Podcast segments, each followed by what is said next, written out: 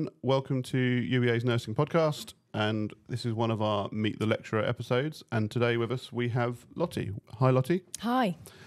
So, thanks for coming on to talk to me. Um, if we could just start with a little bit of an introduction. Who are you and what's your role at UEA? Um, so, hello, uh, my name is Charlotte Hilburn, but everybody knows me as Lottie. And I am a clinical skills lecturer here at the UEA. So, we mainly lecture in the practical skills of nursing. Fantastic. So the students will see you on their practical sessions rather than in lectures or seminars. They'll be see you when they're coming in for their nursing practice and simulation, Absolutely. that kind of stuff. Absolutely. Lots of simulation and, and lots of fun. Okay. So we're going to talk to you about kind of your career and what got you to being at UEA, but let's start with the the background to it. Tell me how you got into nursing in the first place. When did you do your training? Did you always want to be a nurse? Why did you want to be a nurse? So I qualified as an adult nurse in 2009. Before I went into nursing, I mainly did um, worked with children actually, um, and then I soon discovered that actually adults and, and care was was the way to go really for me. Um, so once I had um, sort of done um, working with children for a couple of years and went into sort of adult social care, I soon realised that it was the health side of things that I needed to progress in, Okay. and sort of naturally progressed into adult nursing. Um, briefly worked with learning disabilities as well, um, and again that sort of got me into the adult sort of side of things, and then sort of naturally into my nursing. Yeah. Okay. So you didn't come down the, the traditional route of always wanting to be a nurse and going straight into it when you left school. Took a little bit of time to find where you wanted to go I, to. I think I did, yes. Um, I, I, you know, it was definitely working with children when I left school was what I wanted to do, and I did that for a couple of years, and then that went into sort of adult social care from there, okay. and then into working with adults with learning disability where they had. Um, you know, quite a lot of health problems, things like that. Yeah. Um, the, these people with disabilities. So that then naturally got me sort of sparked up to to want to do more about the health side of things. Really. Yeah, that makes sense. And then yeah, And Yeah. so, so working with children made you realise you wanted a career working with adults. That's basically how you got there. yeah, I loved working with children, but it was it was quite brief, really. It was quite young um, in in my sort of job career. Yeah. Um, and you know, c- quite quickly, I found that I just the adult side of things was a little bit more interesting, um, and just sparked my interest. Yeah, Yeah. yeah, okay. absolutely. And where did you do your training? I did my train. I did my first year of nurse training um, at Addenbrooke's. Mm-hmm. Um, so I was a student um, at the Homerton School of Health Studies in Cambridge, Yeah. and then I transferred to the UEA here for my last two years. Oh, okay. So, um, and once I got here, really found my feet. So we would have crossed over. I would have been a student here at the same time as you, Ah, but would have been one year ahead of you. ah, And we did our training. There we go. Interesting. there we go. Um, so what did you do next? You did, finished your, your, your adult nursing. Where did you go when you qualified? So when I qualified, I went into community nursing um, very quickly. So I picked up a full time job at Yarmouth Community Nurses. Okay. which I really enjoyed. And I was there for a couple of years.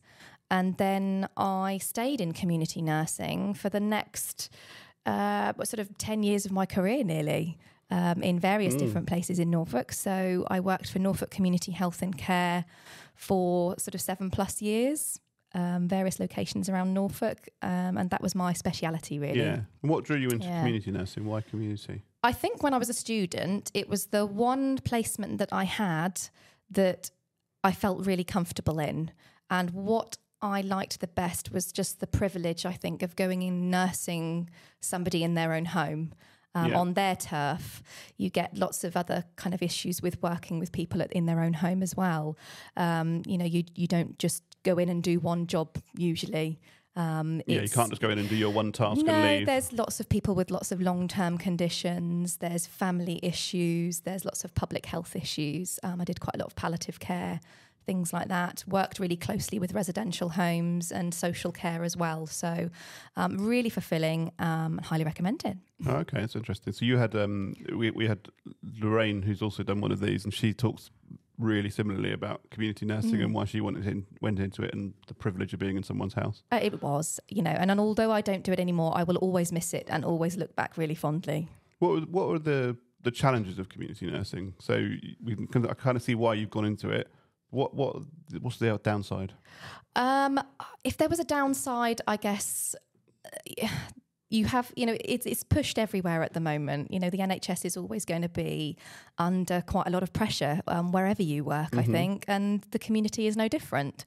So when they're struggling with beds and things on the wards, it's a knock on effect in the community quite naturally, um, Yeah. trying to get people discharged and get them back home in the community, or vice versa trying to keep people safe in their home and avoid them being admitted to hospital. So it all is, you know, a really big cycle, to be honest, with secondary care. So there's always going to be pressures. Um, and yes, it does get quite busy.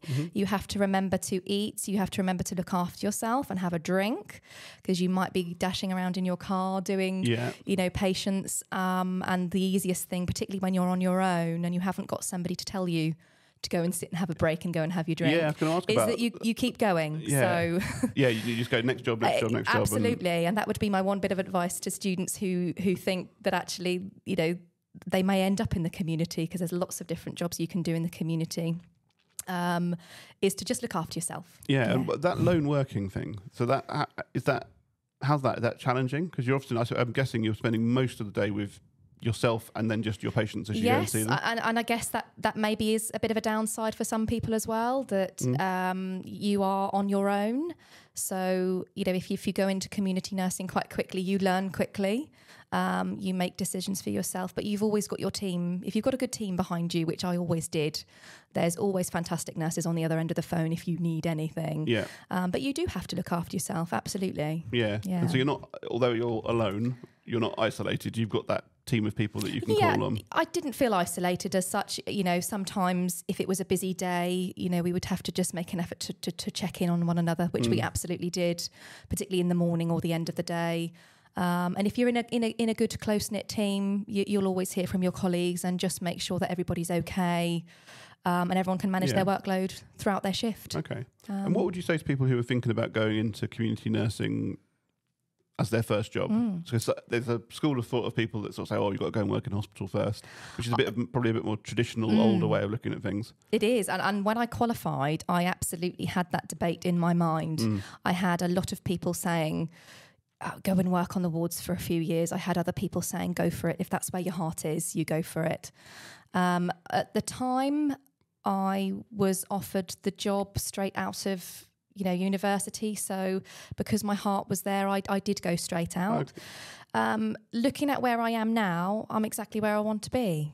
Um, Yeah. and i think they you know I'm, I'm now a lecturer in university here. And i think that my cv looking back was another reason why i'm here talking with you joe Mhm. because um, quite a lot of my colleagues have got a lot of ac- acute experience Yeah. so my my experience is, is very very different from from that of some of my colleagues, but that's probably why I'm why I'm here now. Yeah, and all these Um, skills that we teach and that you're on, you lead on a lot of them on the Empress are still skills people are going to do in someone's house. Absolutely. And having that look at like wound care is all very simple to explain how to Mm. do wound care when you're at a bedside, but when you're doing it in someone's front room with a dog in the room, Uh, that, there's a additional challenge I've had it, all there? sorts. I've I've stepped over interesting things yeah. to get to my patients. I have um, you know, gone up the side of buildings on the top of flats to, to visit my patients. I've gone across a field of cattle and had to open a gate.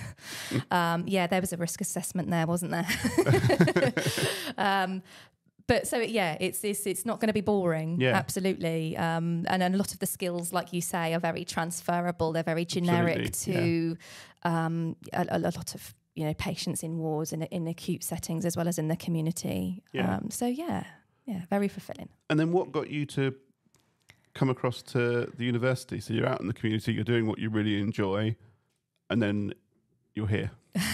So in between um, my community nursing and coming here, I, I left community nursing, I think around 2014, Yeah. and I became a trainer in social care for a, a, a, learning disabilities company. Mhm. Um, so basically, they provided social care for adults with learning disability and older people with dementia um, across Norfolk. Yeah. And they employed me as a nurse to deliver the staff's training. Okay. So I, I went into teaching reasonably early on in my career. Yeah. Um, so I went into education and teaching, and, and that was teaching in social care, lots of any anything health related. Basically. Yeah. So that again, it was a really privileged position because I still got to ma- maintain a registration and be a Mhm. nurse, but I was in a teaching role and Yeah. I absolutely loved it. And then that I think then sparked my interest in coming further into education. Yeah. So it's And a logical progression to then to then get here. Absolutely. And I was with that company for um, just under seven years, I think. So, you know, I was very happy there. Yeah. But again, a bit young in my career to, to stay there. Stay there forever. I yeah. think. So this was the natural progression and I feel really, really privileged to be here. Yeah. And what do you like about being here? What What do you enjoy about being at the university? The biggest thing, particularly in my role as a clinical skills lecturer, um, actually, there's there's a couple of things. The the one thing that really springs to mind is the equipment and the the technical side of things that we have here now at the UEA. So when I qualified, we didn't really have a lot of clinical skills taught to us No. at the university. I'm sure you'll agree. Yeah. Yeah. We didn't. so, eh, you know, you really relied on your placements to give you those clinical skills. Um, so, what is fantastic is that we have these amazing facilities now to teach students um, uh, lots of simulation, lots of really the, the bread and butter of nursing, really. Um, the, the, the hands on, the injections, the blood pressures, um, the, you know, the, your, your, your, your A to E assessment. Uh, It's all there's all loads Yeah. of clinical skills and, and really high tech equipment here that's fantastic. We even have a virtual room here that you can put a ward scene on all four walls Yeah. and pretend you're in a ward. I mean, if I had those things when I was a student, then I would have been in my element. It's I think I was a lot, hasn't it? absolutely, and I think the first thing that sprung out to me when I came here was actually a bit of jealousy. I thought, why didn't I have this when I was here? This is amazing. Yeah. So, and the mannequins, um, you know, we have to. Any students have to to come and see us and just have a look at some of the high tech mannequins we have now that can can blink and Yeah. you can change their eye color and they can scream at you if they want to. So um, it's fantastic. yeah, brilliant. And if we were going to ask you, um, you gave a top tip for like the community working of looking after yourself and making sure you have your breaks and that kind of stuff. What about for the students? What's going to help them, maybe within clinical skills and, and that? What's, what would be a good tip for a new student? I think perhaps a good tip would be just to try to relax and enjoy it and go with the flow. Um, we do do quite a lot of simulation now and role play, things like that, and not uh, obviously everybody's cup of tea. Mm. But to reassure students coming in, um, this is something that you will, it will be, just become part of you as a student as you go along. So be reassured that if you do feel a little bit awkward in some of the clinical skills sessions um, because you're perhaps doing a little bit of role play or you're practicing a, a clinical skill in front of us, um, and naturally people are going to feel a bit self-conscious. But Yeah. I'd like to reassure students that hopefully that will ease because we're all really nice, we all understand. Um, we don't want to make anyone feel, you know, unpleasant. Um, it's all it's all got to be an enjoyable experience, and we'll really aid that. We'll really help you with that, and your Yeah. peers around you um, will help as well. And soon it will just come part and parcel of, of what you do. Yeah, so you should leave a skill session feeling more confident. You shouldn't ever feel down. By the end of it, you should be built up, feeling more competent and Absolutely. confident. Yeah. Absolutely, and and hopefully, you know, by the time you progress in your nursing, if you come and see us at the UEA, that that you, you will hopefully feel like that. And and if not, you know, we're here to help. Yeah. So Okay.